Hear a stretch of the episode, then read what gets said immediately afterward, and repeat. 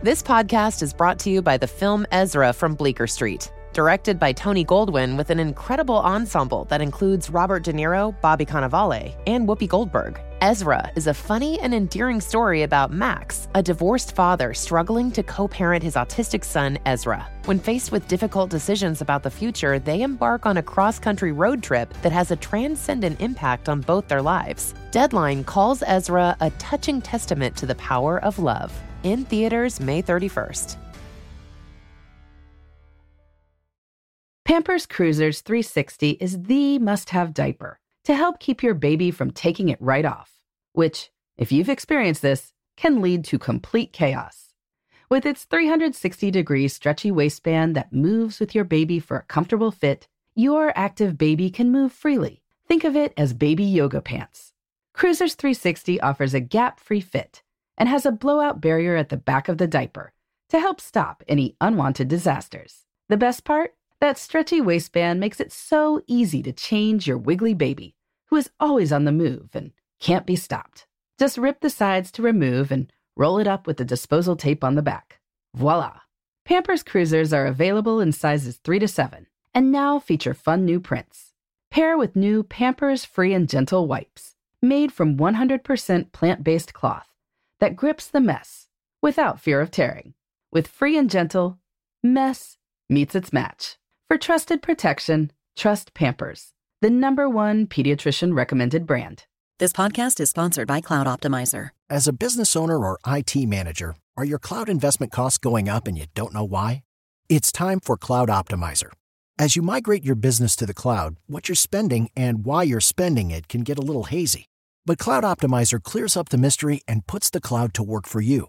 Cloud Optimizer starts by analyzing usage patterns, right-sizing resources, leveraging discounts you may not be aware of, implementing automation, and much more. And by reducing unnecessary expenses and maximizing performance, Cloud Optimizer guarantees you a savings of 5 times what you spend for their service. As you utilize cloud-based services more and more, you don't have to lose sight or control of your spend. You can stay agile, streamline your costs, and optimize your performance, plus save significant money with Cloud Optimizer.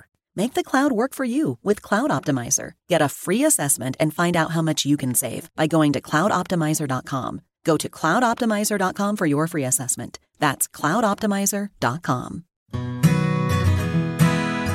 Hi, this is Laura Vanderkam. I'm a mother of 5, an author, journalist, and speaker. And this is Sarah Hart Unger. I'm a mother of 3, a practicing physician, and blogger on the side. We are 2 working parents who love our careers and our families. Welcome to Best of Both Worlds. Here we talk about how real women manage work, family, and time for fun. From figuring out childcare to mapping out long-term career goals, we want you to get the most out of life. Welcome to Best of Both Worlds. This is Laura. This is episode 283, airing in sort of the middle of January of 2023. I'm going to be interviewing Dana K. White, who is known online as A Slob Comes Clean. We talk a little bit about that wording, slob. Neither of us love it, but that is what she is known at for now. But she's very much into accessible organizing and decluttering. And indeed, her book titles are definitely oriented that way. She's got one called Organizing for the Rest of Us, another that is Decluttering at the Speed of Life. And finally, I think this might be my favorite title, How to Manage Your Home Without Losing Your Mind. And lots of people love Dana because she's not going to show you the Instagram perfect sort of this is what it should be. She also assumes you have a million things going on in your life, so you can't take all your possessions out and put them on the floor and then immediately be done with it. She also makes it clear you are not going to be done with decluttering forever. So like put that thought right out of your mind. It's going to keep happening. So I really enjoyed talking with her. Sarah, I'm curious, you have made many decluttering goals in your life. Are there particular clutter issues that you think are an issue for you personally? Well, more for our household. So the kids' rooms are a continual source of, I just never feel done. And I guess I wouldn't care that much, except I feel like what happens is, like, there are certain toys or items that the only purpose they seem to have is to make a mess. It's like 2 minutes are spent playing with them. And like, yet I feel like I've cleaned them up 80 times. And I just would like my life to have less of those things in it. And some of the kids' rooms, definitely. My husband sometimes starts projects and doesn't finish them. Now, to his credit, there are certain projects that I would probably never start on my own. So it's good that he starts it, but then the messy middle might linger for a long time. For example, our garage started getting cleared out and a bunch of toys and our kids' sleepaway camp gear are in our bedroom and have been there for 3 months now. I need his help to complete the project, but I can't blame him because I probably wouldn't have even started the project on my own. So yes, those kind of things are a pain point. And then finally, there are certain surfaces in the kitchen that I just want to be clear. Like just, I don't know, like it makes me feel better when they're clear.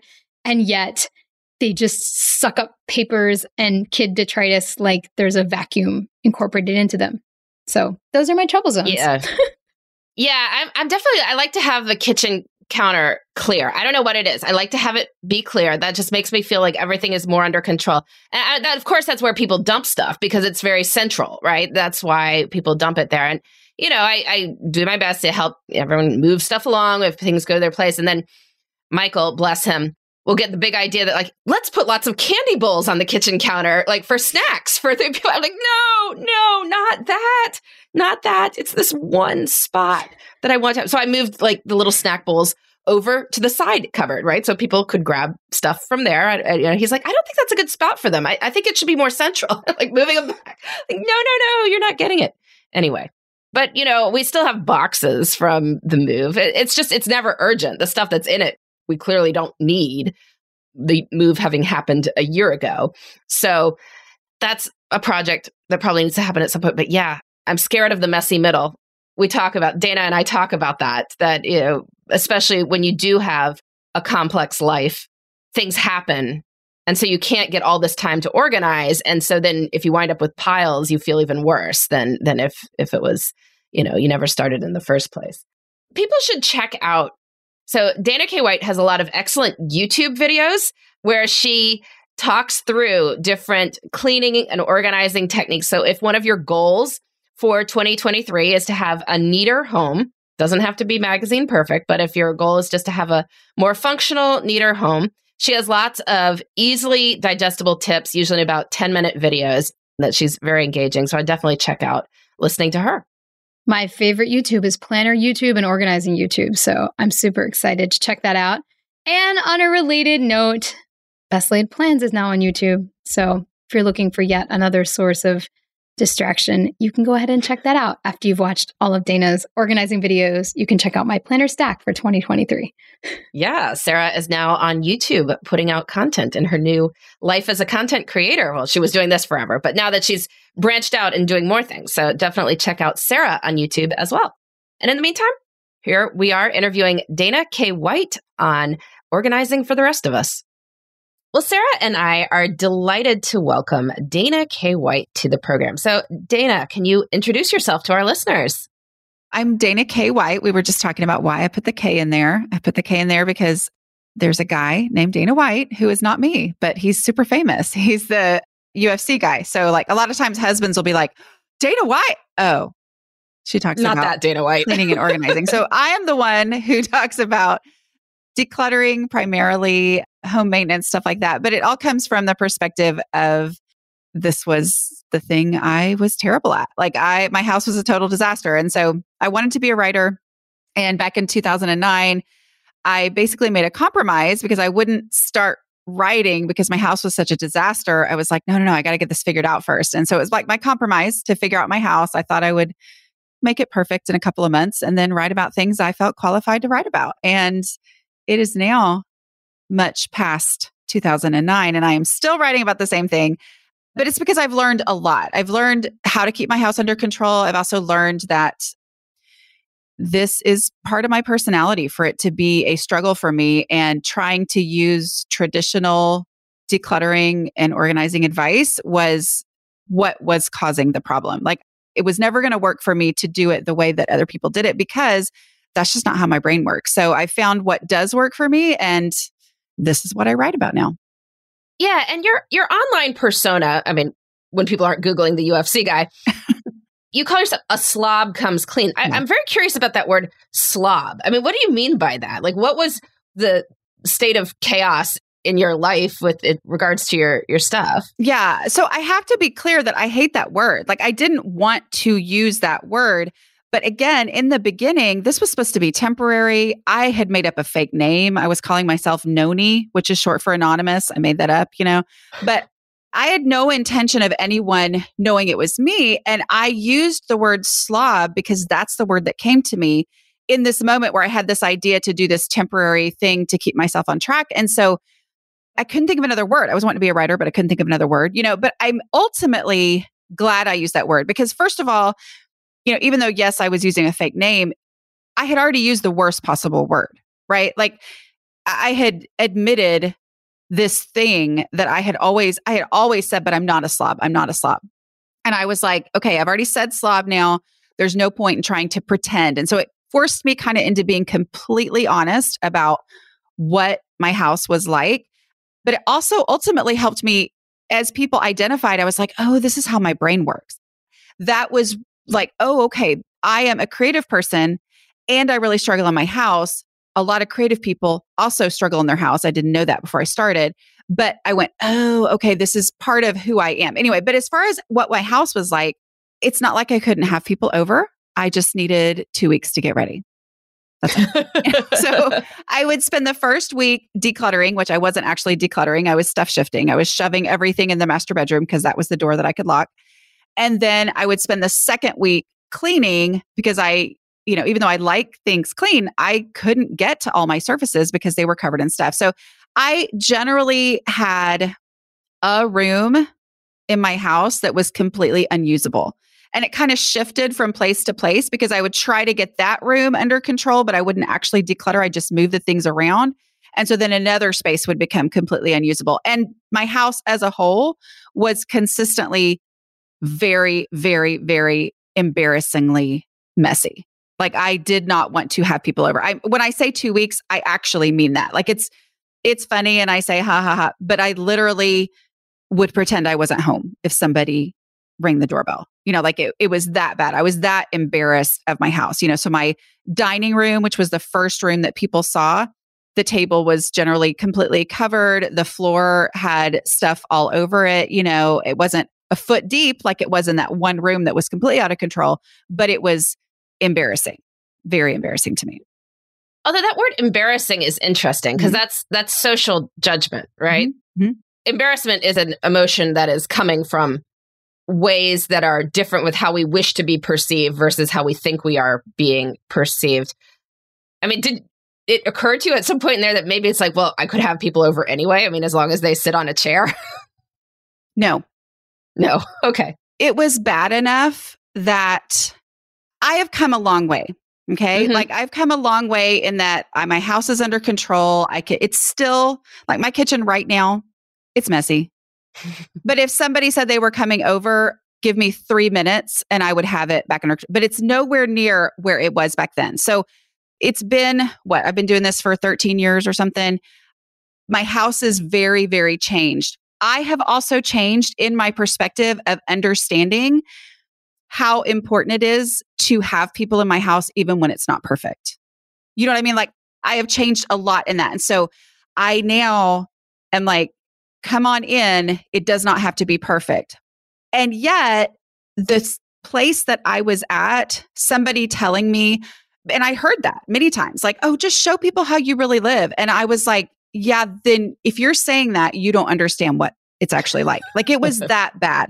I mean, to the point where the thought would cross my mind. I had young children at the time. The thought would cross my mind that on the wrong day, the wrong person coming in, it made me concerned that someone would report me.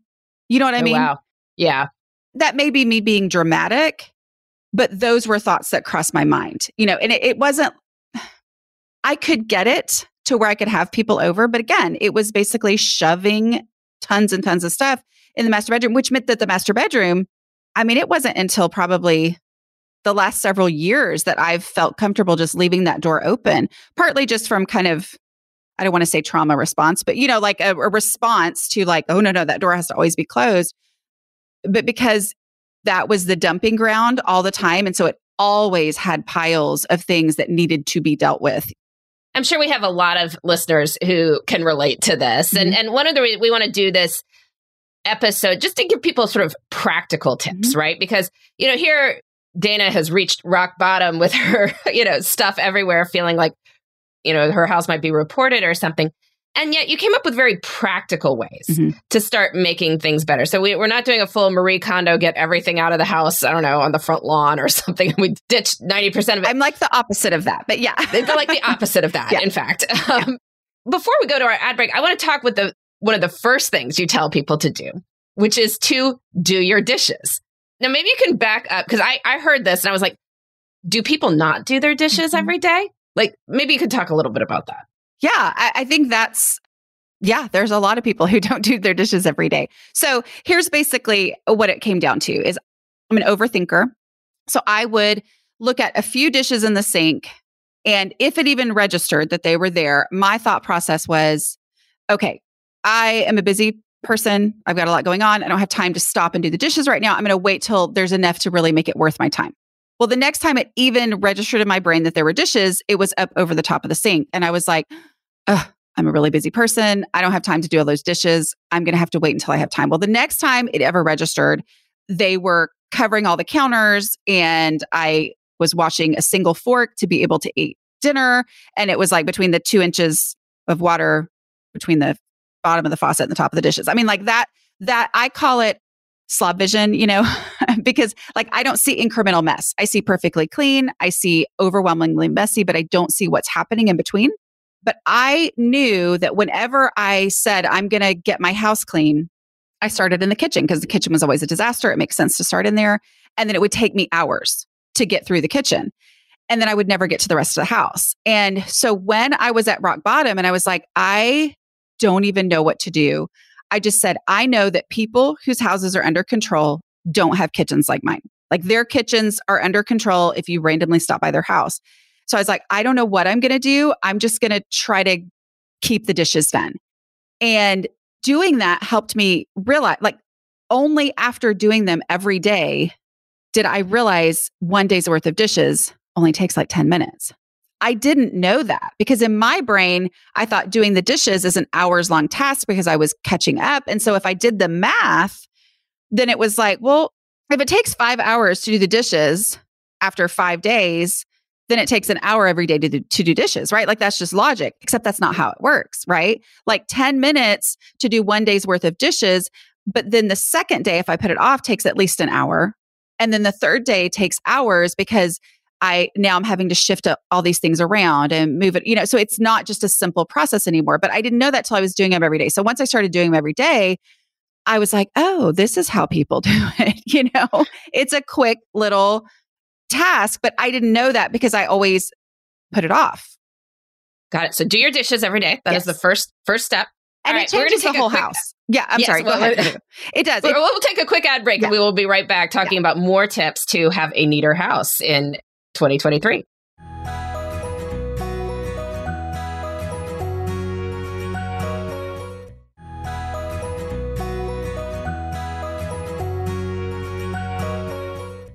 right, well, we are back with Dana K. White, who is the author of several books on cleaning and decluttering. She is known as A Slob Comes Clean online. Not so sure about the word slob, neither of us are, but that was how it began at the beginning.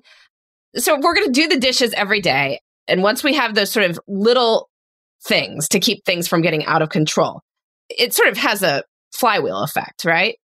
Yeah, it does. I mean, like when you go back to the reason I started with dishes is that I knew I always started in my kitchen and it always took me hours in my kitchen. Well, once the dishes and therefore the kitchen were not out of control anymore, then it's like I could move on to the next thing so much more quickly. And so because of that change, that's where my house really started to change. And it also is a thing too, that the person who's overwhelmed and has never felt successful in this before, like I was, it gave me a place to start. Because before I would do a little bit here, do a little bit there. Well, that didn't change my house. And so, okay, well, I better come up with a new plan. But knowing, oh no, the dishes, if I can just keep the dishes done, it gave me a place whenever I felt overwhelmed, just do the dishes. And there's something about that that really, you know, bled into the rest of the house. Exactly. So another tip that you share, which by the way, she shares these great short YouTube videos. So if you are looking for motivation to get your house under control, you should check out Dana K. White's YouTubes. They are awesome. One of your tips you had, and that stuck out as me, is declutter your dishes until they fit in the cabinet, which is really kind of part of a larger theme of cabinet space or containers. Yes. And I wonder if you could talk about this concept of the container defining the amount, because I think that's a pretty revolutionary concept for a lot of people too. Yeah. So this is one of those core, well, it really is the core concept of everything that I teach, because it was transformative for me and for my home and how I saw my stuff. And ultimately, every decluttering question that I am asked, my answer starts out with, well, it all comes down to the container concept. You know, I mean, this is the thing. So what I'm talking about is I was decluttering one day and I was talking to myself because that's what I do. And I said the word container and I was like, wait, contain. I always thought of containers as the thing that organized people like. They buy lots of them.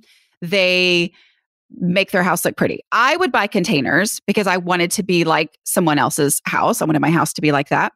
I would bring the containers in and my space never looked like that. And I didn't know what was wrong. Well, when I realized that containers are meant to contain, they're meant to serve as a limit, they're a boundary, I was like, oh, this is how their containers make their house look nice. And my containers just keep it messy, because I would basically fill a container. I still had stuff that I wanted to keep. And so then I would buy another container and then another container and then another container. And then I would go to put those containers on the shelf and they wouldn't fit on the shelf. And I would think, oh my word, why is this so hard for me? And it seems so easy for everybody else. And so then I would buy another shelving unit, you know, and eventually I basically didn't have any room in my house for the stuff. And so when I realized, oh, a container's purpose is to be a limit, then it helped me say, okay, I'm going to fill this container by putting my favorite things in first. And once it's full, there is something about that impersonal boundary making the decision for me that helped me let go of things and helped me identify, oh yeah, out of all of these items like crayons or pens or whatever, these are my favorite. I technically don't need these other 300 or whatever that I have. You know, like those, I think this is enough. What's in the container is enough. And the container made that decision. And so I apply that to everything in my house. Every shelf is a container. Every drawer is a container. Every closet, every space. My house itself is a container. And when I view it that way, then I let the boundaries make those decisions. And that frees me to make real progress. And part of that progress, another tip that you give your listeners and viewers, is to create a donate spot. And I wonder if you could talk about how that is a small habit, a small change that people could make that might help them make real progress on the decluttering front. Yeah. So at one point I thought, I will declutter my house and then I will be done and I will never have to declutter again. And that's what most people who are overwhelmed with clutter, they just think there will come a time where I'm done with this. Well, as I decluttered and kept decluttering and then life kept happening and then I kept having to declutter more, I realized the reason some people's houses don't have clutter is because they're always decluttering. Like that's just reality. And realizing that sounds like it could be defeating, and yet it's actually a relief to realize, oh, okay, it's not that I failed because new stuff has come in my house. It's just that in order to have a house that's under control, I constantly have to be getting rid of stuff. And so realizing that made me decide I want to just live a life of constantly getting rid of things. And because of that, you know, it helps to have a donate spot where everybody in the family knows where that is. And as my family saw me getting rid of stuff that they once thought I would never get rid of, then they started to change their relationship with their stuff. And we just, as a family, as something came along that it was like, oh, these pants aren't great, or this toy is, you know, I'm not really playing with this anymore. I don't, you know, I've outgrown this. Okay, well, there's a donate box. So everybody knows where that is. And it just becomes part of that family dynamic of this is what we do. We get rid of stuff. And having that allows that to happen easily. And the donate box is only part of it, right? Because Yeah. Well, another one of your tips that, and I've done this too, and I'm sure many people have, you said, throw the pen away. So yeah, if Maybe go into that a little bit. Yeah. So it's funny how much this impacts people, because we're talking about a pen, but we're really talking about a whole way of thinking about your stuff. You know, is this, how many times have I in my lifetime tried to write with a pen? It didn't work, and I stick it back in the drawer, either because it's automatic or because I'm thinking, well, if one day, if I was really desperate, then I would, run it under hot water, whatever it is that I might be able to do, or find some YouTube video that shows me how to revive dead pins, or I don't know. So that mentality of just automatically keeping versus in this moment, when I realize this item is not useful, going ahead and getting rid of it. I'm going to go ahead and throw it away immediately. And it's a mindset that is easy to identify and practice with pens that then starts to change how I think about all of my stuff. But for right now, just throw away the pen. Just make a decision over the course of 2023 that if you come across a pen that is not working, instead of putting it in the drawer, just throw it away. Make that small decision, and that will incrementally start to change your house, but also start to change how you think about stuff. Yeah. It's not going to magically write in the future. Like, I know, let go of that hope. But I really thought that. I mean, I didn't really think that, but you know what I mean? Like, the action I was taking showed that that was what I was thinking. Yeah. You are known for your 2 decluttering questions. So once we've started throwing away our pen, we're doing our dishes, we got our donate spot. As you are maybe attacking some of the more problematic areas in the house, as you are going through the piles of stuff, there are 2 questions that you ask yourself about every object. I wonder if you could talk about those with us.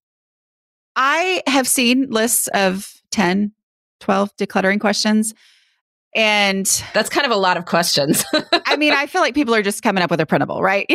But I've seen those lists, and I was always like, yeah. I mean, I'm sure if you had grandma's such and such that you were trying to make some big decision about, okay, I can see that. But I had so much stuff in my house. My house was so out of control that I was like, I got to do this quickly. And so as I was decluttering, I didn't decide ahead of time. As I was just trying to figure it out and getting stuff out of my house, I came up with 2 questions that allowed me to make super fast, non-emotional progress. Because if I let myself ask questions like, do I need this? Will I ever use this? Is this valuable? I'm going to keep everything. Like, that's why I had it all in my house, right? So I had to come up with very practical ways to make fast decisions. So the first question is, if I needed this item, where would I look for it first? Okay. Now the key there is the word would, not the word should. And people accidentally ask should sometimes. Like, if you start asking yourself, where should this go?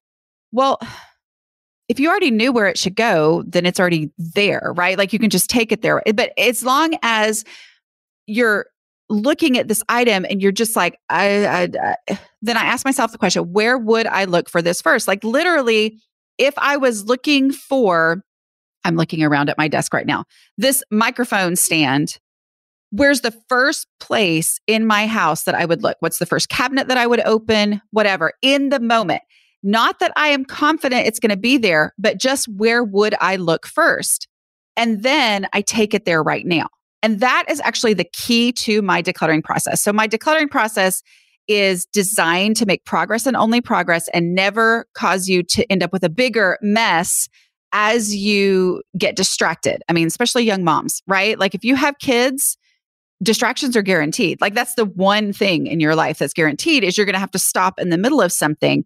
Well, in that whole pull it out, all out process that a lot of people recommend for decluttering, which I do not recommend, then you've pulled everything out, or you've set things aside, or you've decided what you're going to do with something, and you put it in a pile to do later because you think you're being more efficient, but then life happens and you either have to ask yourself that question again, or that stuff is outside the space. So anyway, so the take it there now is key. So like, as I have an answer to where would I look for this first, I take it to that place right now. It forces me to deal with reality, because maybe that place actually already has 6 of this same item or whatever, but I am doing that. And so that at any moment when I get distracted, that I've only made progress because that item is there. I haven't left anything in a halfway thing. If I can't answer that first question, if I'm like, then I ask myself the second question, which is, if I needed this item, would it ever occur to me that I already had one? Because I didn't have a place I would go looking for it, because it would never occur to me that I had one, which means if I needed it, I would have gone out and bought another one, would have ordered one, I would have done without. But as long as I just keep things, because I think, oh, well, but I might need it someday. If I didn't know that I had it, so I wouldn't have gone looking for it, then I'm just going to end up with more of those same things in my house. And so I put the value on the space being functional and decluttered, as opposed to the potential cost of me having to go out and replace this item at some point. And when I read your books, those questions struck me as very useful, and particularly the idea of taking it where it needs to go now, because then that skips over the whole existence of these intermediate piles. Yes. And I think the piles is where a lot of people get tripped up, right? Yeah. I mean, that is people's number one frustration with decluttering. It's the number one reason people put off decluttering, is because it feels like, well, from the experience they've had in the past, like, what always gets worse before it gets better. So I don't want to start right now because I don't know for sure that I can finish. And especially when you have young kids, you're like, well, when am I ever going to know that I can finish? You know, oh, I'm going to have to wait until the kids are at camp, or I'm going to have to wait until my mom takes them for a weekend, or I'm going to have to wait till they start school or whatever. I mean, like, that is how the brain goes. And so you just keep putting it off. It gets more overwhelming. Then that makes you feel like you need even more time. So it's just this process that happens wherein when you are taking it there right now, that allows you to say, I can declutter for 2 minutes, 5 minutes, an hour. And as long as I'm taking it there right now, I can stop at any point.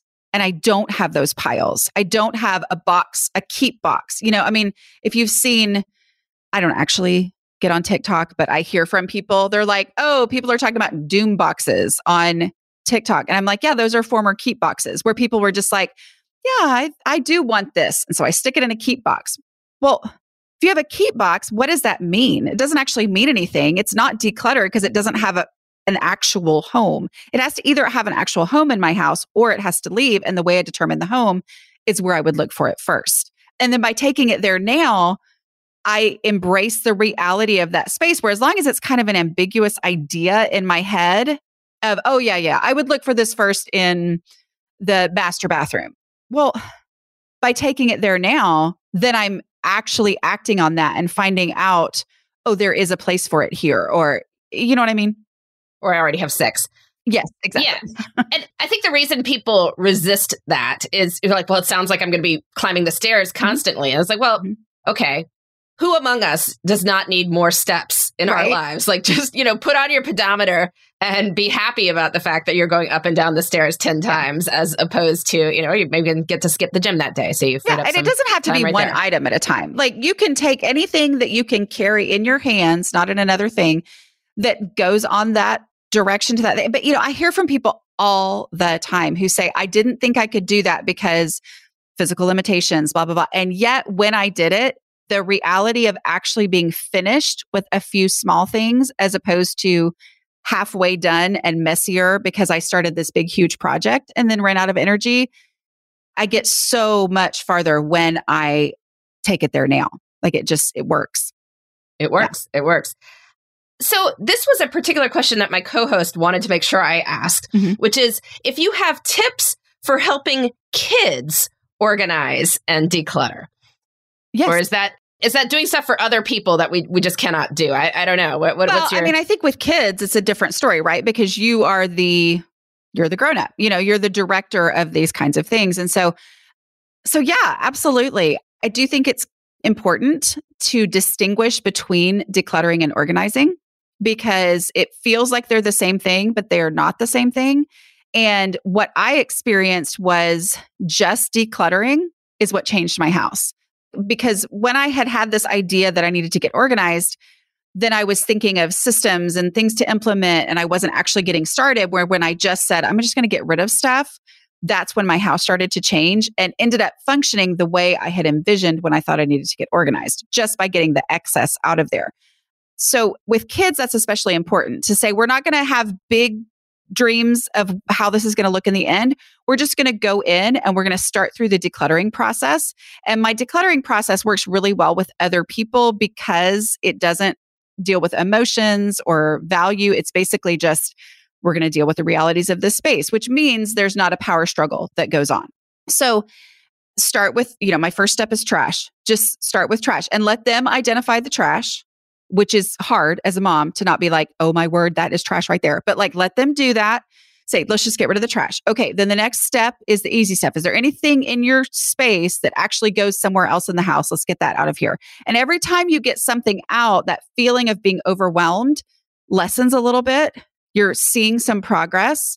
And then asking those two decluttering questions. So within this room or wherever, where would you look first for your Lego Batman? Okay, I would look for him in that container. We're going to take it there right now. And just going through this process helps them really start to see how this is supposed to work. Because kids, they may not understand all of that. But the beauty of the container concept is how well it works with kids and other people.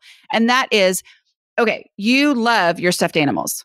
Nobody's going to say that any of these stuffed animals are not valuable, because that will that's guaranteed to make your kid hold on to it tighter, right? They love these stuffed animals. Great. Absolutely. This is the space that we have for stuffed animals. This is the shelf that we have. So put your favorite ones on there first. And that's fun, right? It's fun to pick your very favorite ones, put them on the shelf. And as you do that, then casually mention that if whatever doesn't fit, we'll have to get rid of, but let's just focus on putting your favorite ones in there first. And the container concept lets every answer be yes, which is the beauty of it. So you don't have to have the conversation where you're trying to say, but you never play with this, but blah, blah. You don't have to do that. You get to say, put your favorite ones on there first. And then if they come up with other ones and now it's full and they say, oh, but I love this one. The answer is yes, you can absolutely keep that. What are you willing to get rid of that's on the shelf so we can make the space for you to put it on the shelf, right? Okay, so it's what can we take away to give space for this item? And then if they say, oh, I can't do that. Oh, I'm so sorry. It is so hard. I know, but I have to keep it. Okay, then what are you willing to get rid of? It's always a yes. And then if they say, but mom, I want to keep all of my stuffed animals.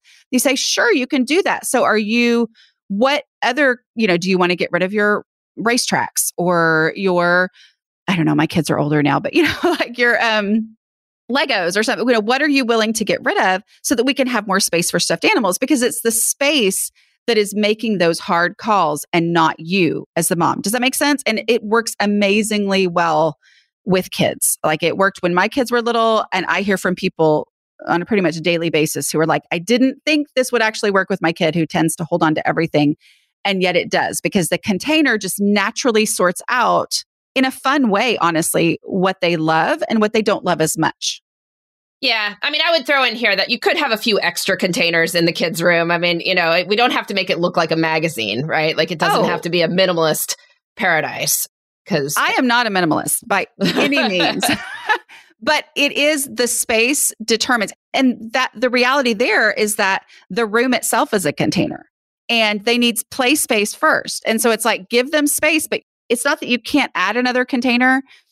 And yet, if adding another container means that there's no room to play, then that defeats the purpose of this space, right? So letting those containers be the decision makers, it's huge. Dana, we always end with a love of the week, something that is working for us right now in our lives. I can go first so that, we can... I'm really appreciating that we have sort of 6 drawers on the side of our kitchen cupboard, which is where you would normally have a junk drawer, which, I'm sure the whole thing in the decluttering world when people have hard feelings about junk drawers or whatever. I have one. But we can actually have 6 random drawers. Uh-huh. So now things that might have gone in there are sort of spread out into each of these drawers. And so it makes it easier to have a bit more function from. So we have a drawer that has the flashlights and batteries, and a drawer that has the art supplies that the kids use in the kitchen, and a drawer with the little plastic baggies for making lunches. You see how this is going. Yeah. And it's great. It's been really functional. So I've been glad for that element of kitchen design. How about you? What's working for you right now? well, I hate to mention an expensive thing, but it was an investment, you know, that it took me years to decide. And I'm like, oh no, I love it. And that's my robot vacuum. Ooh. Yeah. I had not had one for a long time. And then I got one and I got like the cheaper version that I was going to have to remember to start it. And then I was going to have to remember to empty it. And then it just kind of sat there and I never did much with it, you know? And so I finally was like, I think there was a sale at one point and I was like, I think I'm going to do this. The one that has its own vacuum bag where it like empties itself and it's on a thing. And I got it and I did not know how much I would love it. We have a German Shepherd. They shed like crazy, you know, and it's like, oh, wow, my house looks so much better because it's, you know, going 3 times a week. And you can set it to start when you leave the house, which is crazy to me. Like I didn't know all this, but I will say the one thing, I am anti-notifications on my phone. Like I do not like notifications. And so I always say no when they say, do you want us to send you notifications? And yet I went back and changed that because it is very helpful for them to say, oh, Dusty got stopped and he got stuck somewhere. And I'm like, oh, okay, yeah. So that has been a worthy notification for me that's been helpful. But yeah, that has really been fantastic. And I have to say, as the person who 13 years ago loved the idea of a robot vacuum and yet was scared because my house was always such a disaster that I was like, that wouldn't even work. It also is kind of yeah, I can totally do this now. And this is amazing. You have floors that actually could be vacuumed, yeah, exactly. Which is a major breakthrough. It is, you know? It is, yeah. Awesome. All right. Well, people there you go. The testament for the robot vacuum there. Well, Dana, thank you so much for coming on the program. Can you just let our listeners know where they can find you? So I'm all over the internet as Dana K. White. You can look up aslobcomesclean.com. That's where you basically would find all of my home-based information. Awesome. Well, thank you so much for joining us. Thanks for having me on. Well, that was great. It's always fun to hear tips that are practical, that can make a big difference, don't seem like they're so insurmountable that, you know, we won't even start them. You know, actually have a cleaner house in 2023. I have resolved to throw away pens that don't work. When I discover that they don't work, they should go in the trash can, not back in the drawer. I think that's an excellent mindset in general. So, Sarah, can you read our listener question for this week? Yes. She writes, I know you've covered this topic a bit before, but I've been reading your blog and LagLive, that's one of our prior guests and somebody who wrote a post on this topic, over and over again, as well as random message boards about having a third child. But now, 5 years on from having 3, that's in my case, how do you find it? She writes, I know the logical answer is wait until I have 2. This person is currently pregnant with her second and has a child at home. And while I'm fortunate to be expecting that second baby, the planner in me really craves a better idea of whether this is going to be my last pregnancy or not. I'm not someone who seems to be naturally fertile, or rather I have to stop running entirely to do so, which I guess isn't much compared to what some people must go through, but it feels like a lot to me.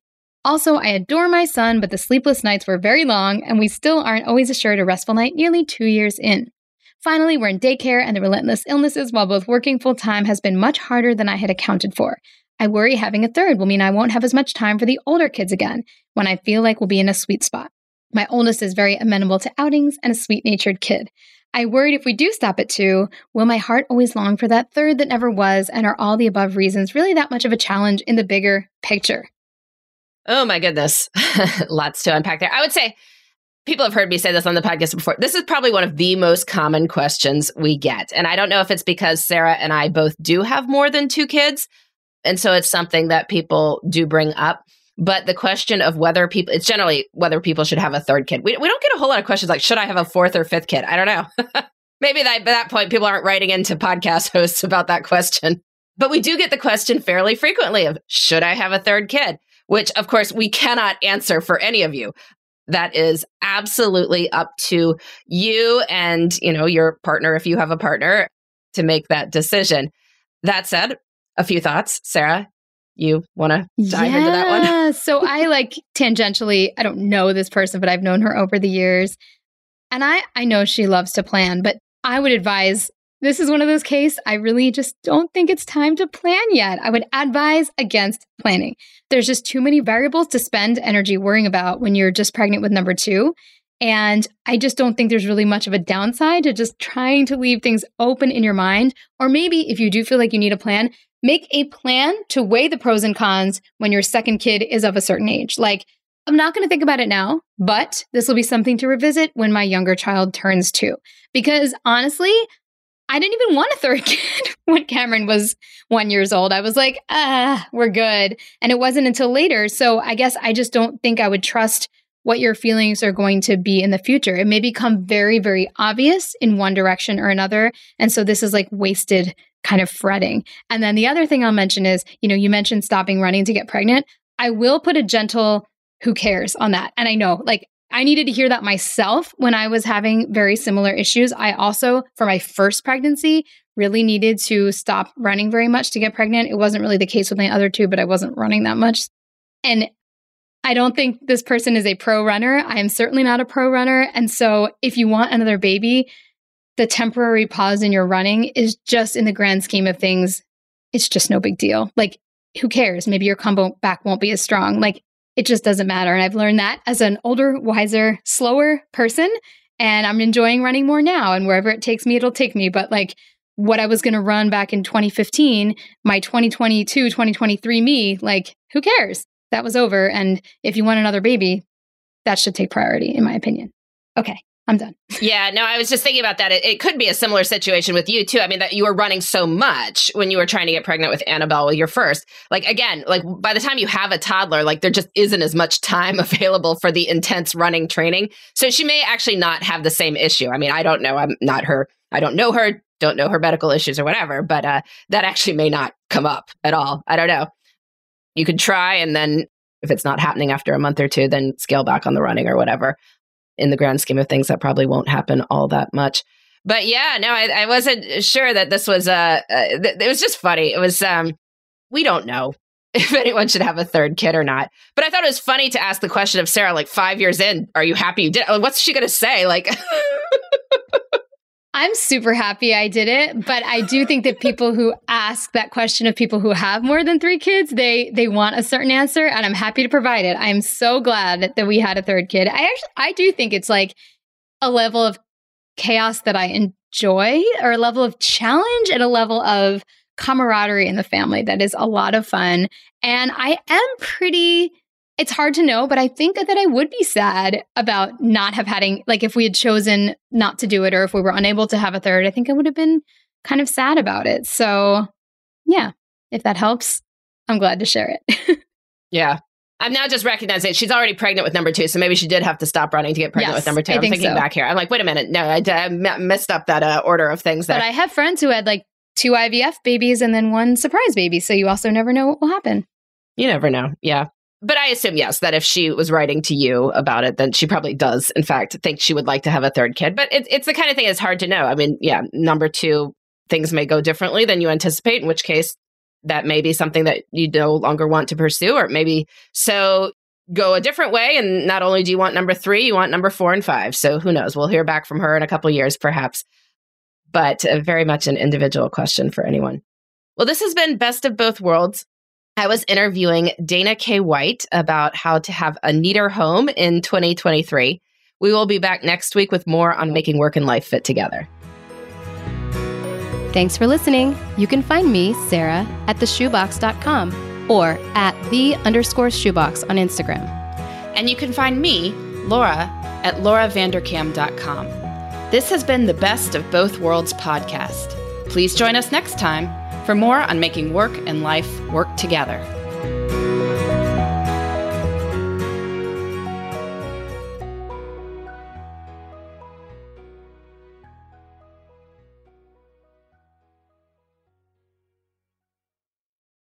It's brand new season 2. I'm Marissa Thalberg. And I'm Stephen Wolf-Bedaita. And we're excited to be back having bigger, bolder, and always real conversations. Straight from the C-suite front lines of marketing, media, and more. We have great friends joining from people you may know, like Wilmer Valderrama and Bobby Burke. And people you'll want to know. So grab a coffee or, hey, even an Aperol Spritz and come join us on America's #1 podcast network, iHeart. Listen to Brand New on the iHeart Radio app, Apple Podcasts, or wherever you get your podcasts. MTV's official Challenge podcast is back for another season. And so are we. I'm Tori Deal. And I'm Anissa Ferreira. The wait is over, guys. All Stars 4 is finally here. And this season takes it to a whole new level. Old school legends, modern power players, and ex-lovers are all competing in Cape Town, South Africa for the prize of $300,000. And we're going to be right here along with you fans, covering every episode on the podcast. Listen to MTV's official Challenge podcast on the iHeartRadio app, Apple Podcasts, or wherever you get your podcasts.